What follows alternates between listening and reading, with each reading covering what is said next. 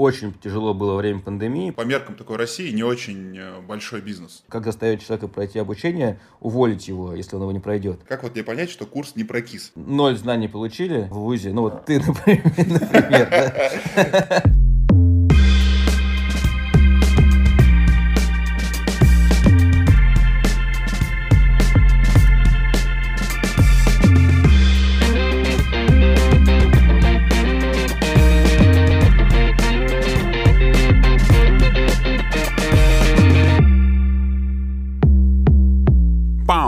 Привет, это Александр Долгов и True Business Story. Сегодня мой гость Владимир Щербаков, основатель компании TeachBase. TeachBase — это платформа для организации дистанционного обучения, создания курсов, тестов, а также проведения вебинаров. Это как раз инструменты, это кирпичики, из которых строится рынок онлайн-образования. Платформу для обучения TeachBase запустили аж в 2010 году два партнера Антон Сафонов и Владимир Щербаков. В 2014 году компания получила поддержку научного парка МГУ и несколько миллионов рублей от фонда ACP или ASR.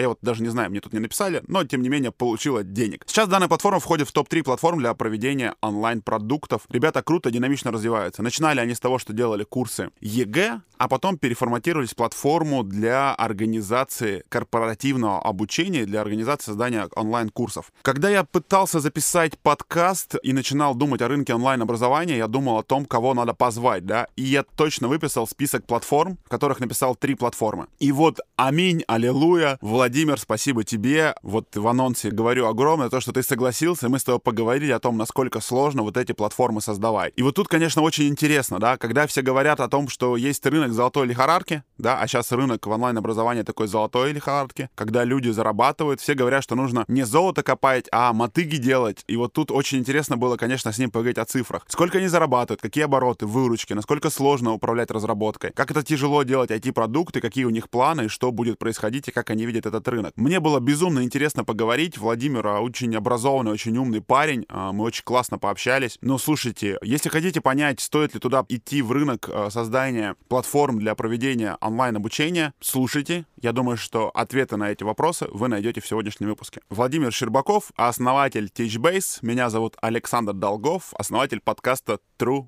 Business Story. Владимир, ну давай рассказывай.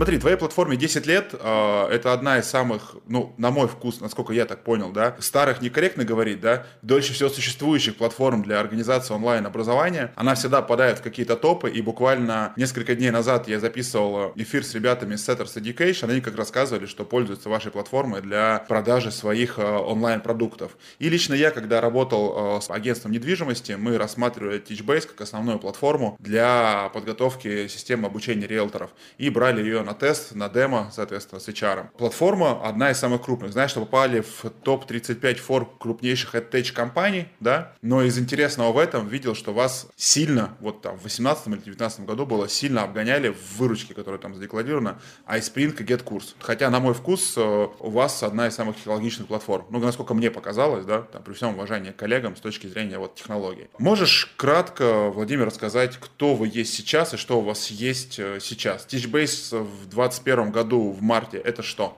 Да, спасибо. Ну, добавлю, что 10 лет это правильная цифра с точки зрения нашего юрлица. А, единственное, что начинали мы с э, создания платформы для подготовки школьников к ЕГЭ. И это была немножко другая платформа, немножко другой бизнес. И он там несколько раз пивотился, потому что потом делали ориентир на школы, потом меняли ориентир на университеты. И только там где-то в 2014 году мы переориентировались на корпоративное обучение и там в 15-16, в общем, уже появился TeachBase как таковой. А что касается конкурентов, которых ты назвал, э, iSpring и GetCourse, тоже сразу об этом скажу, а потом начну рассказывать более конкретно про TeachBase. Немножко разные сегменты, если говорить GetCourse, то есть мы, в принципе, с ними скорее дружим и партнеримся регулярно, потому что у них э, рынок, в первую очередь, это инфобизнес, онлайн-школы и, в общем, те, кто делает B2C проекты, обучает непосредственно своих клиентов. А у нас в большей степени корпоративное обучение, ну, точнее, не в большей, а, в общем, практически только оно есть. И э, онлайн-школы, это там мы в меньшей степени туда смотрим. Что касается iSpring, да, это наш прямой конкурент. Важно, что конкретно, если рассмотреть российский рынок, то я думаю, что здесь у нас сопоставимые цифры по выручке, потому что у них достаточно большая доля э, выручки приходится на Запад, где мы не представлены, и на их редактор. Не на платформу, да, которая используется для создания курсов, ну, для размещения курсов, а именно на редактор, это настройка над PowerPoint, который позволяет создавать именно контент. Teachbase TeachBase в 2021 году в марте это достаточно большая платформа для организации обучения как в компаниях, так и в образовательных центрах. Это множество разного функционала, создание курсов, аналитика, интеграции с разными вебинарными решениями. Это там ролевая модель. Это, в общем, большой продукт, который активно развивается, это сотни клиентов, и важно, что наше там отличие от э, других ребят, это что мы давим на некоторую такую экосистемность. То есть уже сегодня у нас есть большая база готовых курсов, которые мы собираем постепенно с партнерами. Это свои методисты, которые подключаются и помогают сделать аудит обучения, запустить обучение и так далее. Это, в общем, масса интеграции и наша здесь vision, что мы не создаем весь функционал самостоятельно, да, мы пытаемся находить правильные решения, с ними интегрироваться в том числе. Это вебинарные решения, аналитические решения, какие-то приложения и так далее. Вот, поэтому TeachBase сегодня это такая как бы экосистема, и наш vision на ближайшее будущее, что мы постепенно становимся отраслевым решением. То есть уже сегодня у нас на портале большой большое количество клиентов из медицинской сферы. Там инвитро, гемотест, неармедик и прочие ребята, которые обучают медсестер, врачей, и мы вот выделяем это как некоторые один кластер. У нас большое количество, например, такой очень узкий сегмент – это ювелирная отрасль.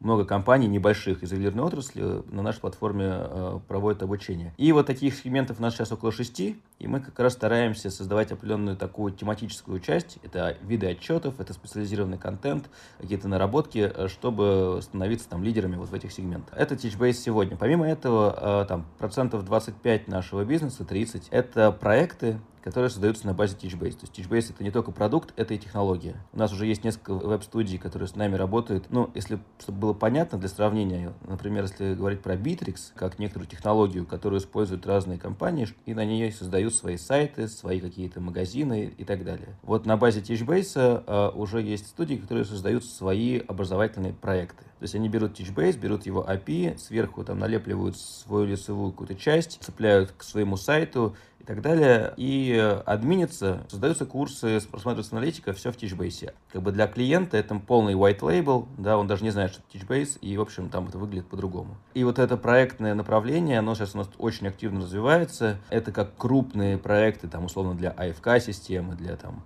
Русала, которые делают свои какие-то большие HR-порталы, куда приходят искатели, учатся, потом попадают в компанию а так какие-то совершенно небольшие, вот Setters там тоже может быть отчасти в таком формате. Вот, это продукт, это проекты, это некоторая экосистема вокруг э, данного продукта. Слушай, понял, хорошо. А если говорить вот э, в 2021 году о цифрах, то есть у вас заявлялся оборот, выручка, да, если я правильно понял, около как раз 100-150 миллионов рублей, это было три года назад, то есть, ну, по меркам такой России не очень э, большой бизнес. Если я правильно понял результаты отчета, да, то вот как прошел 2020 год, год, какие прогнозы на 2021 год у вас с точки зрения размера? Наверное, не совсем корректные цифры. В общем, э, в 2020 году как раз мы сделали около 130, там, плюс-минус миллионов. Он прошел для нас очень успешно, кратно выросли фактически. Очень тяжело было время пандемии, потому что мы как B2B решение, у нас резко остановилось огромное количество проектов, всякие там э, хорика и прочие, там, фитнесы, у нас много таких клиентов, они резко там просто затормозили все. И все проекты, которые там должны были состояться, у нас нас просто апрель, май, июнь мы прямо, ну, трудно было. А, но, видимо, прививка к онлайн-обучению далась очень как бы мощная всему рынку, и те, кто там раньше долго думали, стали думать, соображать быстрее. Поэтому во втором полугодии 2020 года, конечно, все пошло сильно быстрее. Сейчас по-прежнему ну, продолжает расти. То есть, грубо говоря, мы не онлайн-школа, я думаю, что там какие-то скиллбоксы, нотологии, что-то подобное, ну, в хорошем смысле онлайн-школы, они выросли еще быстрее, потому что это там именно формат другой. Мы именно платформа, у нас был отток сильный достаточно, потому что просто, в принципе, бизнес очень сильно пострадал. Вот, а, но в целом, по итогам, мы хорошо выросли. Поэтому 2020 год для нас, конечно же, успешный год. Я понял. Какие прогнозы вот лично вы для себя ставите на 2021 год? То есть это X2, X3, там полтора раза вырасти. Какие амбиции? X2. Снова сделать X2. Это именно свои команды. Мы не инвестиционный проект. У нас как бы свои собственные средства. На них же живем, развиваемся. Поэтому, да, вот такой команды сделать еще раз X2 в целом по январю, февралю, марту, вот сейчас мы смотрим цифры, у нас, в общем, вроде получается идти в том темпе, который мы наметили. Кто вот, если вот так мы поговорим, да, вот вы платформа, да, то есть у вас есть какая-то типология клиентов, вы сказали, типология клиентов по отрасли. Вот сейчас нас кто-то слушает, да, как понять, что человек, который слушает нас сейчас, да, вот наш подкаст, он поймет, что TeachBase это то, что он искал. Вот какой портрет вашего целевого клиента? Кто это? Какая компания, из какого региона, чем занимается, размер сотрудников? Какую такую, э, назовем продажное слово, боль они решат с помощью вашей платформы? Вот кто эти клиенты? Мы смотрим на компании, где 200 плюс человек, ну, соответственно, это те компании, где уже есть смысл как-то автоматизировать процессы. То есть в своей компании у нас сейчас работает 65 человек. Мы уже начали использовать платформу для себя, потому что там даже селзов, когда мы обучаем, это там 15 человек, а удобнее это все делать ну, автоматом, чтобы каждый раз с каждым не заниматься и там, не выгружать в него какими-то презентациями, а делать это в формате курса. Чуть более там наш правильный аватар, это 200 плюс человек. Это компания, у которых есть какая-то первая линия или там текучка определенная, и людей нужно постоянно обучать,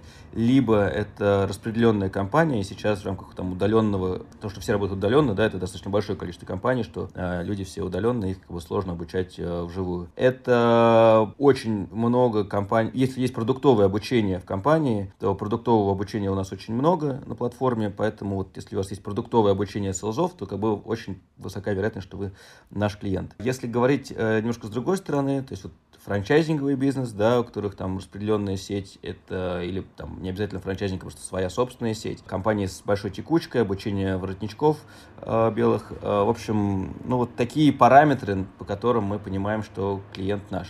Но есть интересный сегмент, который меня лично очень вдохновляет. Это никогда идет речь про обучение своих собственных сотрудников, а именно обучение своих партнеров. У меня есть друг, у которого компании может работать 50 человек, или там 60 плюс-минус так же, но у них как бы они обучают клиентов своих, своих партнеров. Их у них сильно больше. То есть это как работать с их продукцией, как э, там ее использовать, устанавливать. То есть это некоторое продвижение своей продукции через обучение. И вот это достаточно прикольно, потому что даже небольшие компании в этом случае становятся нашими клиентами. Mm. То есть вот, например, я уверен, ты знаешь компанию Y Clients, да, а вот они в том числе обучают своих партнеров, да, то есть это не только внутреннее обучение, а это обучение именно того, как работать с CRM-системой, как ее использовать и так далее. В, этой ключе, в этом ключе это немножко другой сегмент, то есть это не корпоративное обучение, а это партнерское обучение. Mm-hmm. Интересно. Слушай, какой у вас сейчас средний чек, сколько это стоит для компании из 200 человек? Как тарификация строит? Сколько стоит платформа TeachBase? Вот если я хочу ей пользоваться, какова цена? Да, значит, э, тарифная сетка у нас складывается исходя из... Главный параметр — это количество активных пользователей, которые учатся на платформе ежемесячно. То есть э, там 100 человек ты можешь обучать ежемесячно, и каждый месяц эта цифра может обновляться. В этом месяце эти 100 человек, в следующем месяце другие 100 человек. То есть мы помесячно э, смотрим активность пользователей. А 200 плюс пользователей — это будет там средний чек около 200 тысяч в год. Там 200-200, там 20 тысяч в год. Это тот средний чек, на который мы сейчас ориентируемся. А почему в год, а не в месяц? Обычно сервисы предоставляют помесячную подписку за свои услуги. Почему годовая тарификация? А, мы раньше продавали помесячно, а сейчас мы перешли все-таки на полугодовые или годовые чеки. Процесс запуска платформы, начальный этап, он достаточно сложный для компании. Нужно очень много помогать, э, настроить, э, в плане там курсы загрузить, помочь, еще что-то сделать. И, в общем, помесячная история в итоге оказывается не, немножко неинтересной для нас. Почти все клиенты, которые в итоге подключаются, редко кто использует именно там, в формате одного месяца. Поэтому наша задача скорее там, удерживать клиентов дольше. То есть стоимость продажи, она достаточно высокая у нас, потому что нужно много всего как бы объяснить. Часто HR или э, специалисты по обучению не очень хороши с технологиями, поэтому процесс там, внедрения технологически он нулевой, да, там зашел, зарегистрировался, система работает, все. Но именно вот как бы объяснить, обучить клиента, это занимает время, Поэтому мы решили продавать ну, в основном на полгода на год. А, ну, то есть на полгода на год это включена ваша помощь туда, правильно я понимаю? Да, да, да, конечно, угу. конечно. То есть получается, давай, поправь меня, если я не прав, чтобы такая там крупноблочная математика была, да? 200 а, тысяч в год на компанию из 200 э, человек, годовой тариф по предоплате, я оплачиваю 200 тысяч в год, вы помогаете мне настраивать, все настраивать и работать. В среднем у меня будет получаться, я 200 тысяч делю на 200 человек, это 1000 рублей за человека в год, это примерно меньше 100 рублей в месяц за человека, за его обучение обучения, правильно понимаю? Да, да. У нас все тарифы открыты, они есть на сайте, то есть mm-hmm. у нас достаточно прозрачная модель. Есть определенные доп-сервисы, доступ к контенту, это интеграция с вебинарным решением, это помощь там, наших администраторов, то есть мы берем на себя функцию администрирования платформы. Mm-hmm. Это некоторые доп-сервисы, которые можно докупать. Mm-hmm. Продление стоит столько же или дешевле? Продление стоит столько же. Mm-hmm. Слушай, если поговорить о том, каков LTV, то есть остаются ли с вами клиенты на длительный период, или вот я общался с ребятами, которые тоже используют платформу Teachbase, они говорят, вот мы поиспользовали, а нам не хватает вот каких-то кастомных вещей в обучении. Ну, как бы я получил такую обратную связь, что не очень гибко, да, вот мы хотим что-то впилить, как бы, да, а есть ограничения платформы. Ну, вот, типа, вот что-то хотим по-другому, да, то есть платформа достаточно не гибкая. Я как человек, который достаточно давно сталкиваюсь с софтом, понимаю, что это, ну, как бы, используя внешнее решение, это всегда ограничение там твоих каких-то бизнес-процессов обучения, вот как ты хочешь, как бы, да, и ты должен, вынужден подстраиваться под платформу, либо ты вынужден ее э, постоянно дорабатывать, там, смотрим пример 1С, да, где постоянно что-то допиливается вот под конкретное отраслевое решение. Каков ваш путь, соответственно? Вы хотите вот идти в то, что вы становитесь таким мультифункциональным э, white label SAPI, где человек как на конструкторе, как на Bittrex будет допиливаться, или все-таки вы будете говорить, что у нас там плюс-минус идеальные бизнес-процессы, они как бы... Вы свои бизнес-процессы меняете под нас и его так используете. Какой путь? Я не думаю, что здесь путь только один. Ну, как сейчас у нас развивается, у нас есть продукт, который постоянно наращивает там свою функциональность, и мы мало уже что придумываем сами. У нас достаточно четкий процесс построен по сбору э, данных с клиентов. У нас есть специальный продукт борд, куда сыпятся все э, обращения, все пожелания от всех клиентов.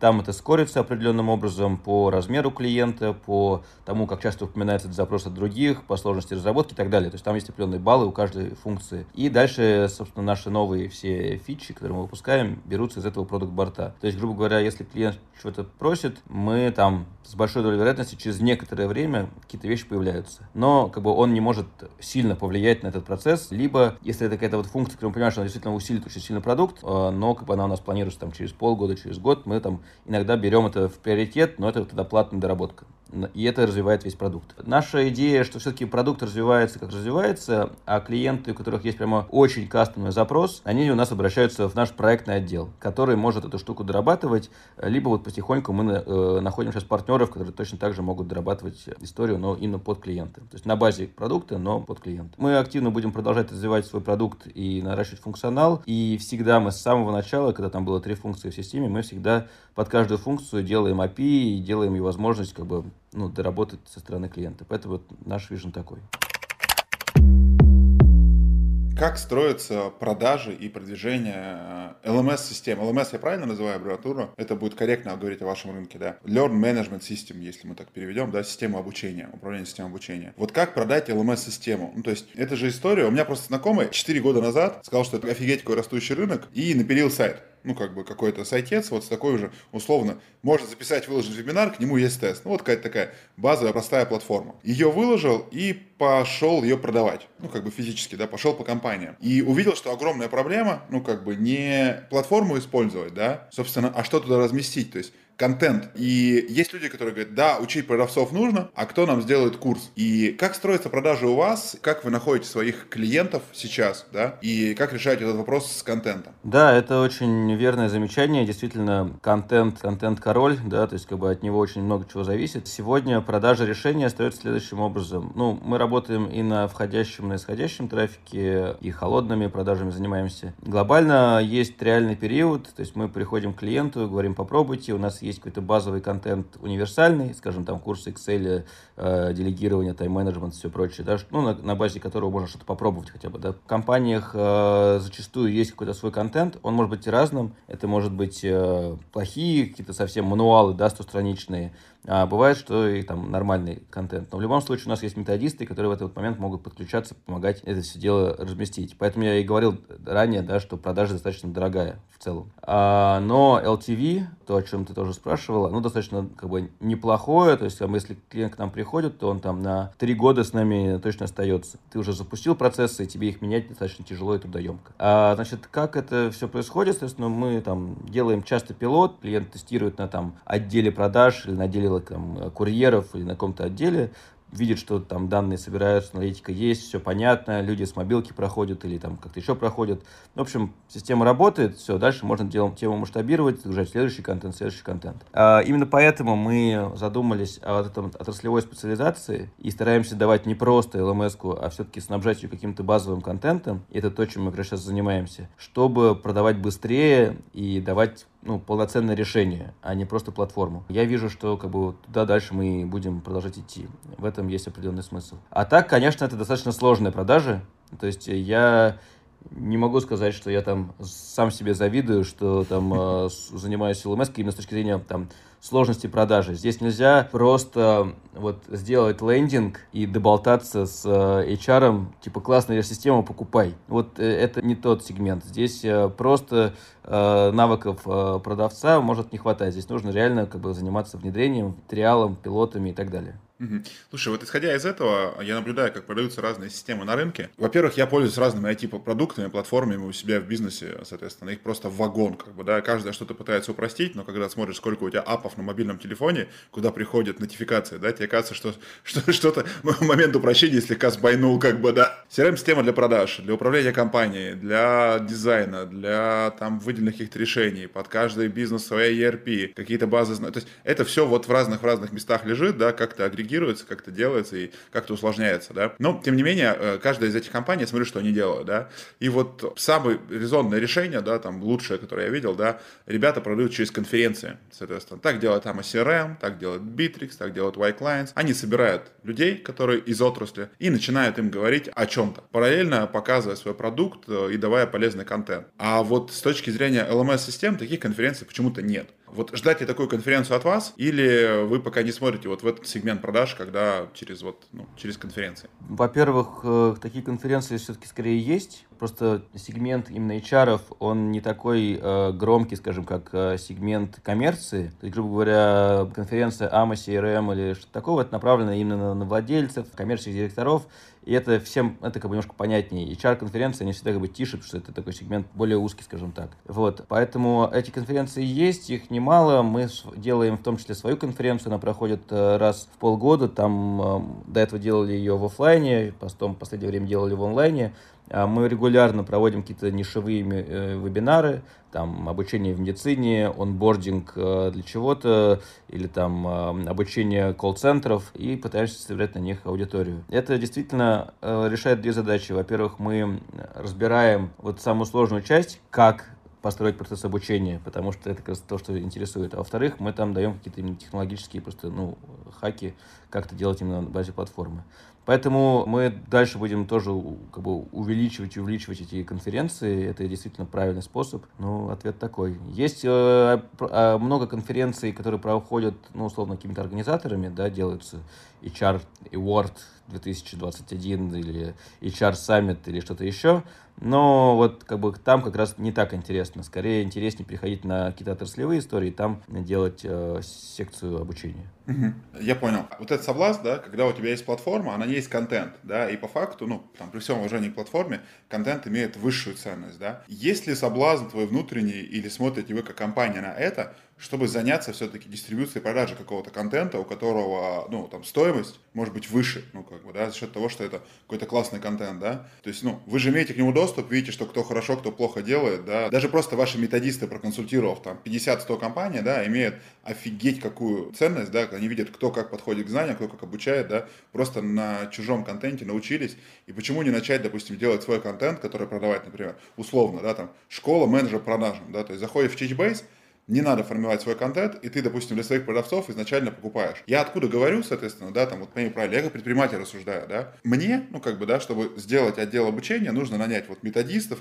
кого-то еще, кроме платформы, нужно, чтобы внутри кто-то делал, да. При этом понимаешь, что какой-то какой контент, он достаточно типовой, он условно уникальный, как бы, ну, универсальный, там, тайм-менеджмент, например, базовый, да, базовый менеджмент какой-то, просто базовый, да, базовый маркетинг, вот, базовый еще что-то. Я бы очень хотел сотрудников, которые ко мне приходят, они приходят вот на таких разных разных уровнях. Ну, кто-то много знает, кто-то мало знает, да. Я вынужден внутри компании как-то выравнивать на практике. Но очень бы хотел, что, допустим, пришедший ко мне сотрудник изначально прошел какое-то базовое обучение, просто вот какое-то базовое обучение, да, и, в принципе, там готов за это заплатить. Пусть это обучение обновляется. Есть у вас такие планы, есть ли соблазн или желание продавать свой собственный контент какой-то массово, используя свою же платформу? Да, но этот соблазн есть, и мы даже уже стартовали, у нас начали появляться первые курсы свои собственные. Именно по этой методологии мы смотрим, что лучше всего заходит заходит, что наиболее популярно, то есть там курсы по Microsoft Office, например, да, которые, ну, абсолютно универсальны, или курсы там тайм-менеджмент делегирования. Здесь, понимаешь, есть определенная такая ловушка, то кажется, что это универсальный курс, но вот сколько раз мы наблюдали, что мы показываем вот эти вот плюс-минус универсальные курсы, где там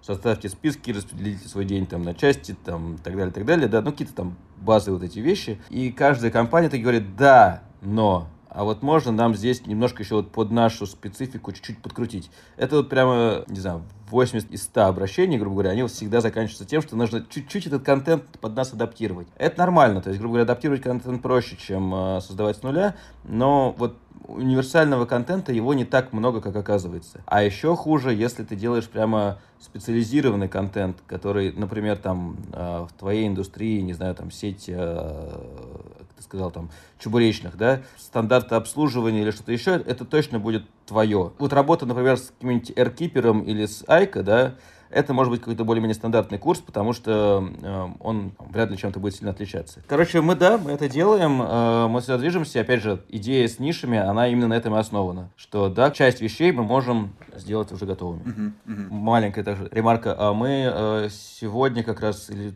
ну, должен сейчас запуститься проект совместный с Superjob, э, где они взяли там наше решение, Э, мы запилили сейчас два курса таких совсем универсальных. Это как э, проходить собеседование, как э, писать свое резюме.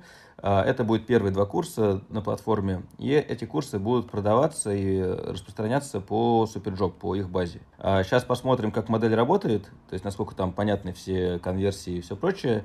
И дальше под каждой вакансии мы будем добавлять курсы там, если менеджер по продажам, соответственно, какие-то базовые вещи, которые ты должен освоить перед тем, как устраиваться на вакансию менеджера по продажам. Это если там логист или там еще кто-то, ну, в общем, будет уже больше таких э, сегментированных вещей. Вот это тоже в эту сторону, да, то есть как бы ты нанимаешь человека, ты уже видишь определенно, что он вот эти базовые вещи прошел, то есть платформа тебе это подскажет. Я общаюсь с разными э, собственниками каких-то ну, вот проектов образовательных, да, и они говорят о, о каком-то сроке годности контента. Э, самые короткие сроки я слышал три месяца, да, там длительные около года. Для меня это очень интересно, потому что классическое образование, да, оно говорит о том, что вот мы тебя пять лет будем учить в высшем учебном заведении, да, и вроде бы как бы как на всю жизнь, да, типа научили и отправили, да, типа можешь что-то делать, там какие-то повышения квалификации небольшие проходи. Вот срок годности контента в 2021 году, он какой сейчас? Что ты об этом думаешь? Ну, надо разделять, что за обучение. Если мы говорим про обучение продукту, конечно, там курсы могут меняться чуть ли не раз в месяц. Да? Там вышло новое обновление, что-то еще. То есть мы обучаем продавцов, те, кто приходили к нам полгода назад, те, кто приходит сейчас, там CRM поменялась, там этап продаж поменяли, там еще что-то. Там все время меняется что-то, поэтому там курсы очень могут быстро отличаться. А если мы говорим про там, курсы Microsoft Office, естественно, это курсы там имеют э, параметры там год, а то и три года там может быть. То есть там обновления, они скорее не такие принципиальные. Поэтому очень сильно зависит. Опять же, софт-скилловые курсы, они могут тоже очень медленно меняться. Делегирование или там лидерство или что-то еще там в целом принципиально не изменится, да, то есть, грубо говоря, может быть, появится какая-то новая там, модель, но вряд ли это сильно повлияет на, на сам курс. Поэтому очень, сильно зависит от курса. Я допускаю, что и, там, и месяц может курс жить, и, и год, и три года. Надо просто понимать, какой он именно. А если мы говорим про университет и обучение там, ну, математика, она в Африке математика, ну, ничего не поменяется. Какие-то специализированные вещи, там, бухгалтеры, например, вот есть компания Актион, которая обучает постоянно бухгалтеров, там, юристов, где постоянно идут изменения, да, вот у них там контент постоянно добавляется, добавляется, добавляется, обновляется, обновляется. И они, собственно, подписную модель используют, потому что люди все время должны иметь актуальные знания. Хорошо. А если мы говорим вот э, о том, что я хочу выбрать какой-то курс или начать учиться на каком-то курсе, там же какая интересная отсюда проблема рождается, да? Как я проверю актуальность курса, если я не погружен в предмет? Как вот мне понять, что курс не прокис? Вот если я выбираю какое-то образование или какое-то обучение, да? Вот как ты думаешь, какие ты можешь дать советы? Я думаю, что тут какого-то секрета нет. Э, рекомендации, пообщаться с выпускниками, кто этот курс уже закончил, э, посмотреть вообще они его там используют, знают, понимают, что это. Посмотреть, кто этот курс ведет, э, это люди просто ведущие или они реально используют то, что они преподают. Ну, грубо говоря, если дизайн, какой-нибудь продуктовый дизайн преподает реальный продуктовый дизайнер, то вряд ли он тебя будет учить э, каким-то технологиям 2018 года. Ну, просто это будет странно. То есть он, скорее всего, тебя будет учить там новым программам, новым подходам там, и так далее. Вот, поэтому тут какого-то секрета большого нет, как и в любом выборе-то. Если вы покупаешь телевизор, ну, наверное, ты будешь там спрашивать, это там Smart TV, он там 4К, что... Ну, как бы ты уже должен правильно вопрос задавать. Главное, если есть возможность пообщаться с выпускниками, это супер, посмотреть, кто преподает. Э, ну и вот модель там try and buy, часто можно о ней договориться, даже если как бы ее на старте нет. Слушай, понял. Отсюда вот э, там мой следующий вопрос, да? Как ты считаешь, вот если говорить о доходимости, да, доходимости до конца занятий, вот я не знаю, как ты, но я периодически пропускал в школе уроки, офлайновые занятия, ну, то есть я не знаю, пропускал ли ты занятия в школе или нет, прогуливал или нет, да, там я периодически прогуливал, да, там сознаюсь. В ВУЗе, а, там вообще у меня жесть была, да, там первые два года профессионального обучения в ВУЗе я играл в баскетбол. Я просто приходил, давал зачетку преподам, и чтобы, а, как сказать, они ставили зачет, потому что их просил зав кафедры, чтобы я играл за ВУЗ на вузовских соревнованиях, как бы, да, поэтому я как бы числился, какие-то знания получал. А на третьем курсе я начал работать, ну, я спорткарьера закончилась, деньги были нужны, надо было работать, такси посетитель был, и на четвертом курсе я просто переехал жить в другой город, не, не переводясь на, на заочку, как бы, я просто остался на заочке, но просто пропускал все, как бы, да, и потом приходил, только сдавал экзамены, да, то есть у меня была так себе доходимость. И сейчас я общаюсь с ребятами с онлайн-рынка, с рынка онлайн-образования, да, а они говорят, что ключевая проблема, да, это доходимость. Ты не можешь получить нормальное количество репрезентативных отзывов, потому что люди просто не доучились, да, и поэтому, если у них брать обратную связь, они тебе не дадут, ну, как бы, о качестве продукта, потому что они ну, не дослушали продукт. И непонятно, как ее управлять и как на нее влиять, да. А с некоторыми ребятами я о рынке общался, у них есть позиция «дело во мне», Типа, если не дослушают, надо переосмыслить, надо сделать более развлекательным, больше интерактивов, думать, как-то погружаться, смотреть, переделывать, да. Другие говорят, ну, деньги заплатили, не в ответственности учителя мотивировать ученика, за знанием все-таки надо идти осознанно, да. Ну, не доучился, не доучился, да. И в среднем такая погода по рынку на платных онлайн-курсах, да, она, ну, давай так, 50%. Только каждый второй ученик, который заплатил свои деньги, свои деньги за онлайн-курс, доходит до конца. А если за тебя кто-то платит, да, процент начинает снижаться. А если бесплатный курс какой-то тебе дали, да, там средняя доходимость, о которой мне говорили, она там не более 10%. И вот для меня сейчас, да и для многих онлайн-курсы, это как абонемент в фитнес, который как бы есть, но фитнеса как бы нет, да, или беговая дорожка, которая дома, а, на ней замечательно сушится белье там или что-то еще, велотренажер такой, да.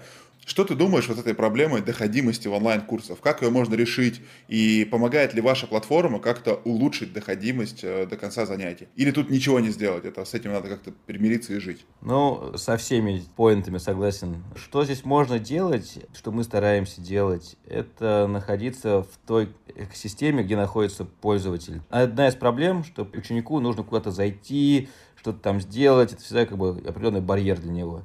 То есть, например, сейчас э, вот там развивается тема там с чат-ботами, с чем-то с обучением для Телеграма, да, то есть, грубо говоря, ты, когда курс, он настолько нативен для тебя, что тебе это просто один из каналов, где ты, куда тебе приходят сообщения, ты там же прямо что-то отвечаешь, там же просматриваешь видеоролик. То есть это должно быть на уровне там YouTube канала есть такое какое-то вот мнение, что там у нас клиповое мышление, да, и мы если там за 5 секунд, типа, мы не заинтересовались, то мы дальше не смотрим.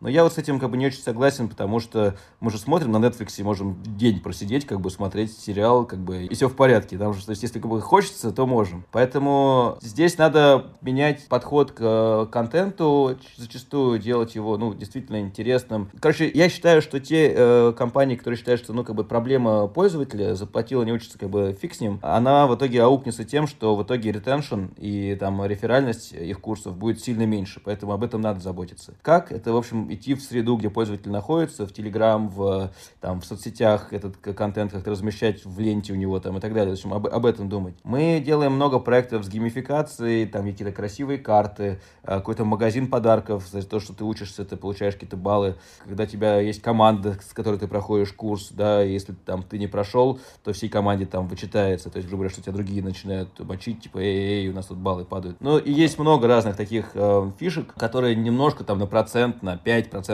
повышают доходимость, но вот как бы их можно применять. Но в целом, как бы, зависит, естественно, все, как обычно, от человека. Есть те, кто могут, э, им загрузилось 100 страниц, и они прочли их там полностью как бы им вообще пофигу там, это будет красивый ролик э, интерактивный или просто текст. А есть те, кто как бы их ничем не заманишь. Ну, в общем, много всего делаем, да, геймифицируем, делаем чат-боты, что-то еще, нотификации правильные в нужное время, опять же, там отслеживаем, чтобы не слать просто человека с памятью, он в итоге их не читает, а именно понимать, когда эти нотификации слать. Ну, в общем, стараемся, да, доводить. Но важно, что чем мы отличаемся там, от условного скиллбокса или других ребят, у которых есть эта проблема, что мы в большей степени занимаемся корпоративным обучением, и у нас есть очень простой э, способ, как заставить человека пройти обучение, уволить его, если он его не пройдет. И это как бы лучше всего работает с точки зрения мотивации. Э, и есть много курсов, где доходимость 100%. Слушай, очень интересно, знаешь, вот э, не знаю, какой твой эфир выйдет по монтажу, да, но давай так примерно, я уже там с десятком человек с рынка пообщался, но в целом а, вот 90, давай так скажем, процентов людей, с кем я общался из онлайн-образования, они говорят примерно следующее. Ну, типа, за онлайном будущее, онлайн-курсы это круто, учиться онлайн это хорошо, но я, как бы я, я пока онлайн не учусь, да, если курсы покупал, то не проходил, а, и как бы я учусь по-другому, как бы, да, это а, фундаментально, я читаю книги, ну, как бы многие говорят, там, я читаю книги, я общаюсь очень много, я назначаю встречи, нетворки, я задаю конкретным людям конкретные вопросы, у которых хочу перенять опыт, да, то есть я потребляю информацию актуальную, общаюсь в рынке, прихожу на какие-то конференции, то есть я впитываю кусочками, но систематически сам нигде не учусь. А как онлайн? Нет, за онлайн на будущее. Вот онлайн-курсы это вперед, да? Что ты думаешь на эту тему? Потому что онлайн, может быть, и общаясь с директорами, собственниками, он не для них, да? Почему они-то онлайн не учатся, да? Вот мне интересно, может быть, просто нет продукта для собственников и топ-менеджеров, которых они проходили бы, да? Почему так? Вот у меня какой-то диссонанс легкий образуется, да? Вот что ты об этом думаешь, об этом диссонансе? Слушай, я вот э, согласен с тобой, что я думаю, что целевая аудитория немножко разная. Ты общаешься с людьми, которые как бы там супер практики, немножко, немножко другая аудитория. То есть, грубо говоря, вот те курсы, которые запускаются на платформе, они более массовые, и это те такие более базовые вещи. Там посмотреть на какой-нибудь э, степики курсы большие там по базам данным или что-то еще. Они прям такие, ну, там тысячи просмотров, тысячи как бы участников. Это просто более такие базовые, более фундаментальные, что ли, вещи, которые вот можно так проходить. Тебе, ну, ты не та целевая аудитория, для которой эти курсы сделаны. Я думаю, что рассинхрон примерно здесь. Угу. Ну, да, думаю. Слушай, ну вот исходя из этого, у меня тогда следующий вопрос. За каким контентом, вот с точки зрения качества, массовым или контента внутри компании, ты считаешь будущее, да? Вот чего не хватает сейчас рынку, да, ну, то есть вот э, в онлайн-образовании, да, где есть э, еще перспектива, куда стоит идти, какое обучение формировать. И, знаешь, иногда э, люди делают онлайн-курс, а проще повесить бумажку рядом с компьютером, желтенький стикер налепить, пять основных вопросов, которые задать клиенту. То есть можно сделать курс там э, с тренажером, э, который будет тебя прогонять по всяким сценариям с теоретической базой, а можно стикер повесить такой, типа, пять вопросов основных. И, в принципе, как бы результат будет такой же, как бы, если бы человек проходил этот курс. Он как бы вот все будет э, постоянно повторять, он будет на эту бумажку смотреть. Смысл того, о чем я говорю, что обучение вот должно быть очень сильно интегрировано в работу. Если мы говорим, опять же, про корпоративное обучение, то есть если мы не говорим там обучение дизайнеров, которые должны, в принципе, там, ну, определенную фундаментальную историю получить, а вот именно корпоративное обучение э, рабочее, вот чем плотнее оно интегрировано в твой рабочий процесс, э, тем, на мой взгляд, это может быть э, круто. Сейчас этого я вижу мало. А вот когда, там, не знаю, вот какой-то такой идеальный момент, я общаюсь с клиентом да, по телефону, а дальше мой разговор там обрабатывается, и он мне говорит, вот такие ты ошибки сделал, повтори, там, или что-то еще. Ну, то есть, такое вот обучение, как бы, вот, по ходу пьесы. Есть какие-то истории, когда у тебя, наверное, может быть, даже ты знаешь, э, в бейджик зашивается микрофон, а ты когда общаешь, он там тебя записывает, потом это там транскрибируется, и ты потом начинаешь по этому теме учиться, где-то сделал ошибки и так далее. В общем, такие тренинги, ну, тоже, опять же, привязаны к рабочему процессу. Я думаю, что вот это институционирование корпоративного обучения, ну, было бы круто. Но этого, конечно, пока очень мало. А лично для тебя вот во внешнем рынке таких для общего развития есть что-то, чего тебе не хватает сейчас? И зачем ты видишь будущее? Да, не сказал бы. Я на самом деле регулярно смотрю какие-то курсы, какие-то материалы на Арзамасе. Это такая платформа там всякие по истории, по искусству, а, такие вот, ну, гуманитарные темы. Мне это интересно, я с удовольствием там могу несколько курсов посмотреть. Вот, э, даже на Курсерике-то я смотрел курсы. Ну, просто мне вот какая-то тема, если интересна, а, я с удовольствием могу там потратить час-полтора, поизучать какой-то материал именно в таком формате. А, но это именно есть очень там сильная внутренняя мотивация. Чего мне не хватает, чего бы я хотел там поизучать. Но опять же, я скорее вот иду в сообщество и задаю конкретные вопросы конкретным людям. То есть у меня вот был вопрос по а, модели мотивации, там KPI, как настраивать. Но я там провел 6-7 интервью, бесед, понял, как у кого это примерно работает, и начал там это у себя применять. Как-то так. Я понял, хорошо. Смотри, что ты думаешь о рынке высших учебных заведений, да? Как-то он изменится в ближайшем будущем или не изменится, да? Ну, потому что вот, типа, 5 лет стоит ли учиться сейчас или не стоит учиться сейчас? Поменяется он, не поменяется рынок или так и останется? Что ты об этом думаешь? Школы детские сады, я скажу, я сразу не трогаю, да? Вот у меня маленькие дети, да, при всей моей любви к ним, да, я, их надо днем куда-то деть, да, днем что-то должны делать, чем-то заниматься, да? Либо в детском саду, либо в школе, желательно с какими-то занятиями, потому что я им столько времени, а, ну, к сожалению, не уделю. А вот а высшее учебное заведение достаточно спорно. Я уже, когда я ходил, я не очень понимал, чего, чего я там учусь, как бы, да, то есть я параллельно учился, да, это первое. А второе, закончив высшее учебное заведение, я понял, что как бы, учеба-то не закончится. То есть я учусь каждый день, я продолжаю учиться, и ценные знания, которые я получил там с 2003 по 2008 год, она прям сейчас, ну, вообще не актуальна, да, особенно говорить о маркетинге, например, каком-то. Ответ, мне кажется, ты сформулировал. Есть те вещи, которые, ну, нельзя просто преподавать э, вот эти все курсы, которые про, освои профессию программиста за три месяца, в это я не верю. Э, этого не будет. И здесь э, человек должен пойти на ВМК, на Мехмат, изучать алгоритмы, изучать, условно, там, Assembler, Fortran. Тогда эти люди будут э, намного более... У них дольше это займет, но в долгосрочной перспективе они смогут стать CTO, они смогут стать крутыми разработчиками. Да? То есть, грубо говоря, там, накодить на тильде, на ноу-коде какую-то страничку может уже почти любой, но реально, как бы вот те, кто думают алгоритмами, процессами, это должно быть фундаментальное, серьезное образование. И эти люди, которые в дальнейшем могут сами учиться. Поэтому есть ряд направлений, где это не изменится. Там нужна большая база и длительное обучение. То есть это там год, два, три. Я думаю, что масса вещей действительно, она перейдет вот в тот формат, там, маркетинг или что еще. Есть какие-то вещи, которые там могут занять много времени, но я думаю, что основная история как бы будет вымываться вот такими курсами, которые сейчас запускаются. То есть есть вещи, которые можно действительно не ходить пять лет в университет, не изучать там, а просто взять и там за три месяца посмотреть правильный, сжатый, эффективный курс. Поэтому, я думаю, будет э, просто распределиться. Останутся те профессии, где это ну, должно быть длинное обучение, а те, где это не нужно, они очень скоро поменяются. Но высшее образование в нашей стране, у него есть еще много причин, почему оно должно, должно существовать. Это армия, и люди идут учиться, чтобы не идти в армию. Это достаточно, мне кажется, серьезная причина вообще, почему люди поступают. И фиг ты как-то это исправишь. И, в принципе, это какой-то такой, ну, определенно колея, из которой сложно вылезти. Поэтому это произойдет не очень быстро. Ага, это смешно. Слушай, а...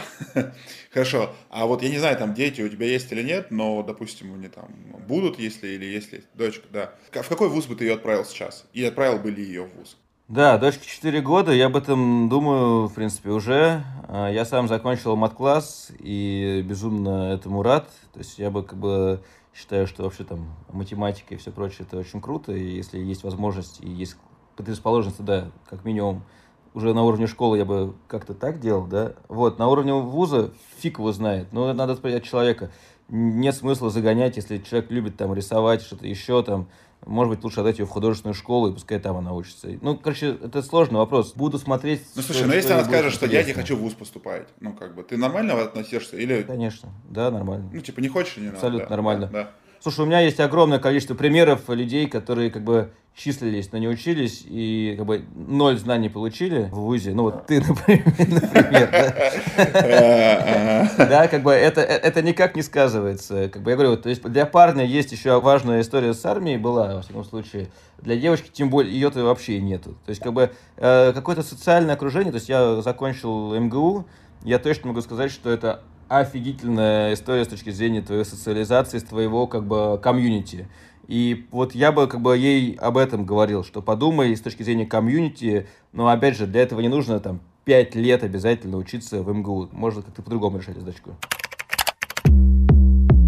Слушай, на платформе GetCourse, ребят, да, и в целом вот сейчас, в этом году, да, есть такая штука, что благодаря развитию Инстаграма, да, благодаря развитию каких-то платформ, благодаря развитию микроблогеров и блогеров, а, люди увидели, что можно продавать знания свои, да, достаточно просто, ты можешь это анонсировать, и у тебя появилось, то есть вот Инстаграм, каждый из нас, который ведет свой Инстаграм, да, он стал таким глянцевым журналом, типа, на который можно подписаться и читать, да, и видеть, что человек эксперт в чем-то, да, и по какому-то желанию купить его знания. Но, опять же, есть какой-то негативный флер к этому, есть такое понятие, как инфо-цыгане, которые вот, типа, перебарщивают, да, есть вроде как бы инфобизнесмены, к которым кто-то вроде относится, но информация, информация, они все пытаются сказать о том, что, ну, вот эти знаменитые их оправдания, да, что футбольный тренер не обязательно должен умело играть в футбол, да, а вот какие-то такие штуки. Поэтому мне не нужен практический опыт, чтобы вас учить, да, или, ну, как бы какие-то еще вещи, да. Вот как ты к этому рынку относишься, да? Это хорошо или плохо? Э, негативно ты, позитивно относишься? И готов ли бы ты сам был что-то купить у таких вот инфобизнесменов инстаграмных или нет? Э, готов,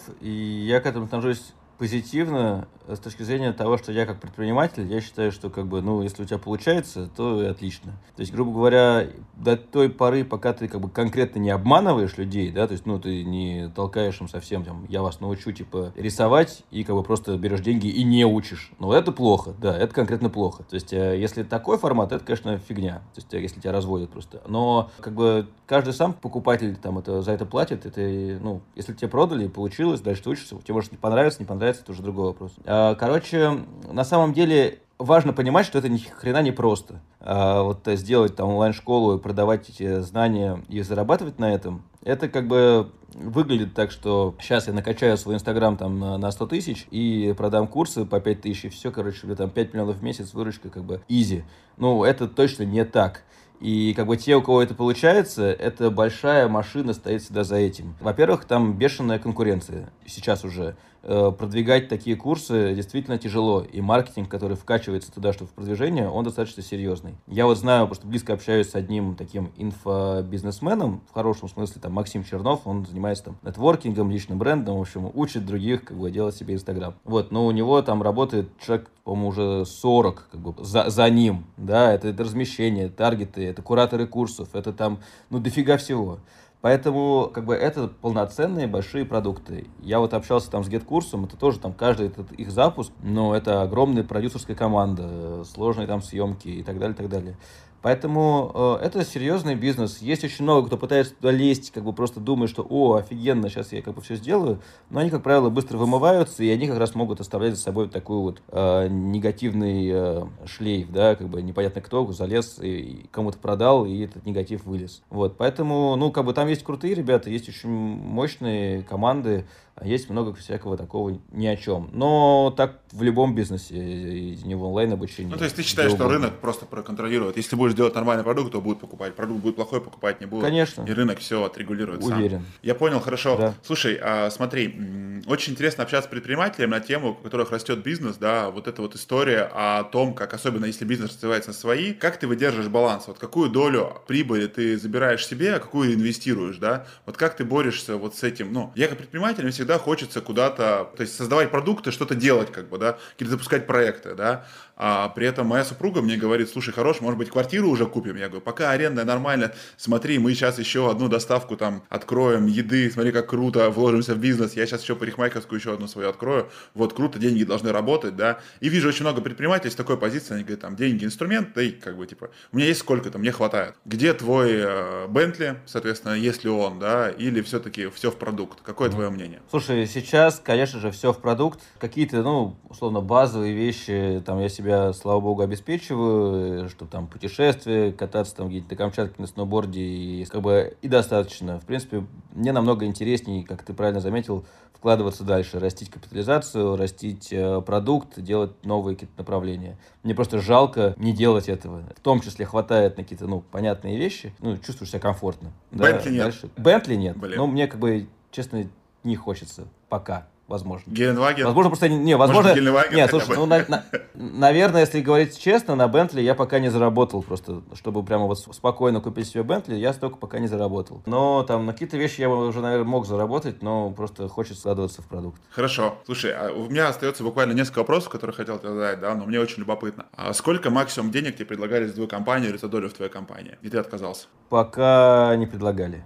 Серьезно? честно. Ну, смотри, я много раз общаюсь с... Э, ну, сейчас общаюсь с инвесторами, разными э, ребятами. То есть какие-то уже есть предложения, такие пока не оформленные. Поэтому пока я их не озвучиваю, потому что до реальной сделки э, не доходило. Интересно, просто, ну вот, э, грубо говоря, очень много покупок на этих рынках совершается, да, постоянно вот там мейлы всех скупают, там Яндекс, и они куда-то смотрят, инвестируют. Это же рынок растущий. Это бы, да? B2C-шные истории. Все, что сейчас э, продавалось, покупалось, там Skillbox, Skill Factory, Otus там, и так далее, это почти все B2C-шные истории. То есть, почему Mail.ru там это все покупает, для него понятная как бы, модель. Это как бы люди там и так далее, рекламный трафик, который у них есть, перенаправляется и все прочее.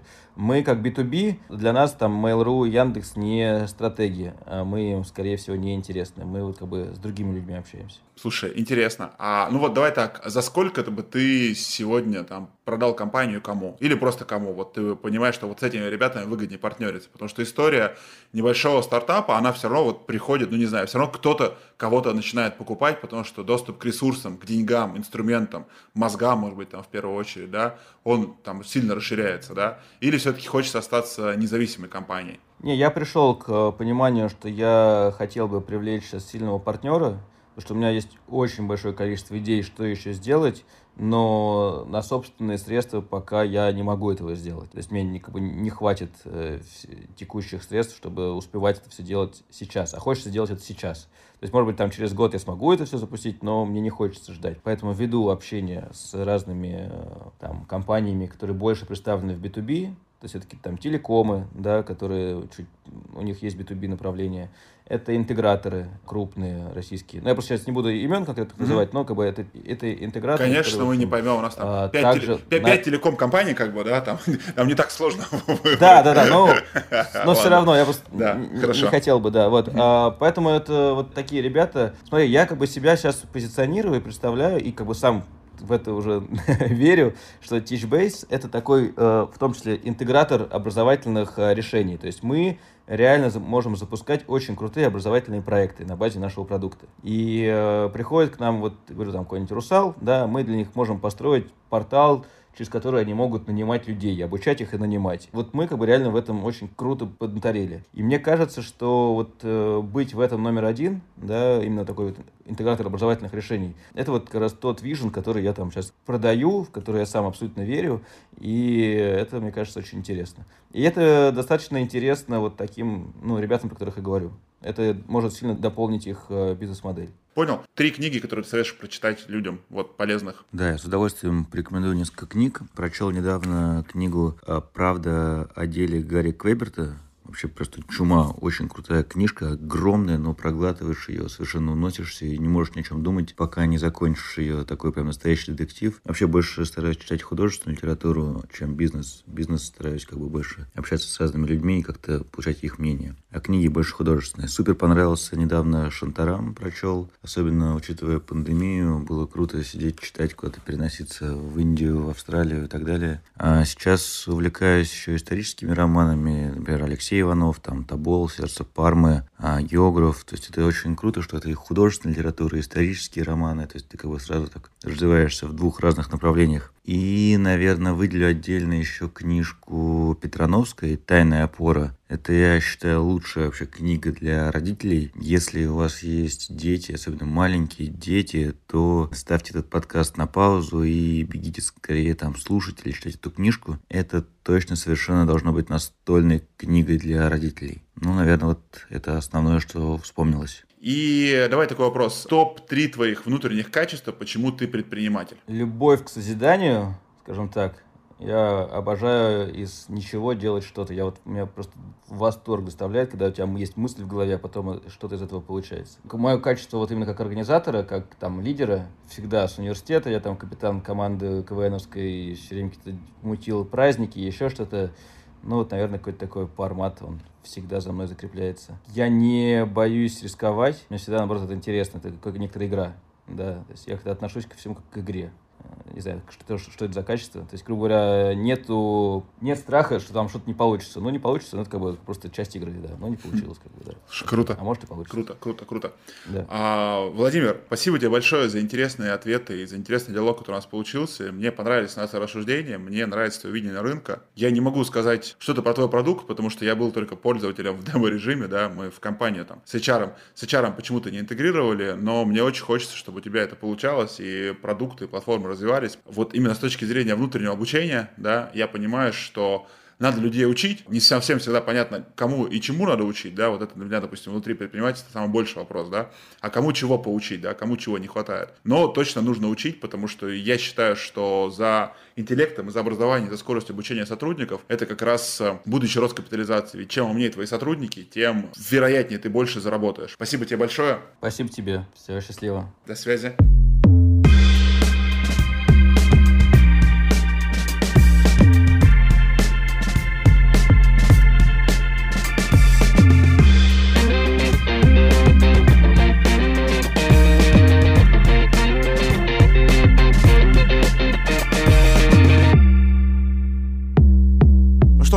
Какие можно сделать выводы? Во-первых, мой вывод, мне кажется, что сейчас в рынке вот этого корпоративного обучения пока большой конкуренции нет, и, в принципе, этот рынок, мне кажется, еще очень сильно и очень сильно вырастет. Это во-первых. Во-вторых, в целом вот в этих инструментах для создания онлайн-обучения, я думаю, что может вполне себе появиться еще пару крупных игроков, которые туда выйдут, активно пойдут. А может быть и не появится. Все зависит от того, насколько динамично ребята будут развиваться. Мой, наверное, первый совет, да, это активно продавать. Я всегда, когда смотрю за эти компаниями, всегда они делятся на две части. Так как я раньше работал в компании 2GIS, компания 2GIS э, росла благодаря простому принципу. Надо нанимать много менеджеров по продажам, чтобы они много совершали активности и много продавали рекламу. И за счет этого компания вошла в топ-20, по-моему, крупнейших IT-компаний России за счет просто активного развития продукта. Поэтому мне хочется сказать, что, наверное, ребятам StageBase стоит разобраться в продажах и идти, у них неплохой продукт, сегментировать его. Из интересного, что мы услышали, действительно, что есть целые отрасли, да, целые отрасли, где надо организовывать организовывать непрерывное обучение. Вот ювелирка, например, да. Даже никогда не думал, что там что-то надо учиться, хотя, наверное, люди учатся чему-то. Действительно важно. Медицина. Ну и в целом, конечно, надо понимать, что динамика развития сотрудников сейчас, да, она просто колоссальна. Честно, у нас есть платформы для обучения наших франчайзи, а внутрикорпоративная платформа вот обучения, что так вот всех учить всему внутри, я не представляю как. Мы учим отдельных специалистов. Это там парикмахеры, мастера лазерной эпиляции, повара. Их мы учим. Менеджер продажам учим. А вот так среднего специалиста, чтобы учить учить и развивать. Вообще непонятно, где и как, да. Наверное, стоит об этом присмотреться. Хотя, по ощущениям, вот, мне кажется, не очевидно. В России все-таки пиратское прошлое, когда нужно вкладываться в контент, оно сильно дает на нас такой отголосок, что платить за инструмент там 200, 300, 400 тысяч многие компании среднего бизнеса не готовы. Но, с другой стороны, как ты из среднего станешь крупным, вернее, наверное, из малого ставишь средним, если ты не будешь вкладываться в обучение своих сотрудников. Глупые сотрудники, на не заработают тебе много денег. Вот такая вот простая мысль, которую хочется подумать и всем, кто думал о том, что стоит ли учить себя внутри, точно стоит, точно стоит это организовывать. С помощью TeachBase или не с помощью TeachBase? Тут, как скажем, карты в луках будут у Владимира. Владимир, направляй своих продавцов, идите в компании, активно продавайте и находите себе партнеров, клиентов. Думаю, вот благодаря росту в продажах вы сильно вырастете. Я вас не замечаю, ко мне, по крайней мере, никто не приходил, и я сам обращался в TeachBase, когда работал в агентстве недвижимости, мы его рассматривали как одну из платформ. Хотя, наверное, прав Владимир был, что я не целевая аудитория, целевая аудитория — это HR, который организовывает процессы. Но как HR работают внутри крупных компаний, я понимаю, что у них никогда то бюджетов нет, то еще чего-то нет, то смелости на принятие решения, то сами чего-то, наверное, не понимают. Из интересного, что я наблюдаю, какой выпуск подряд, что люди, которые работают в рынке онлайн-образования, не в рынке инфобизнеса, сами толком не покупают эти курсы толком там не учатся, да, а как и я, это нетворкинг, это общение, задавание конкретных вопросов конкретным людям и, наверное, такое всеобъемлющее поглощение информации. Посоветовал неплохо неплохие книжки, которые стоит, наверное, прочитать обязательно. Ну что, Teachbase клевые ребята, но мне кажется, они могут идти быстрее и лучше, и мне хочется в этом плане пожелать им удачи, и чтобы они активно шли и не только на российский, но и на международный рынок. Хотя Владимир трезво оценивает, что он достаточно конкурентный своего слов. А мне так кажется совсем не конкурентный. Поэтому, если понравилось, э, ставьте смело пятерку в том, в том, я не знаю, как сказать, в том наушнике, котором вы слушаете, и на той платформе, на которой вы слушаете. Если не понравилось, все равно ставьте пятерку, вам без разницы, а мне будет приятно. С вами был Александр Долгов, на связи True Business Story, и мы трем о рынке онлайн-образования России. Пока.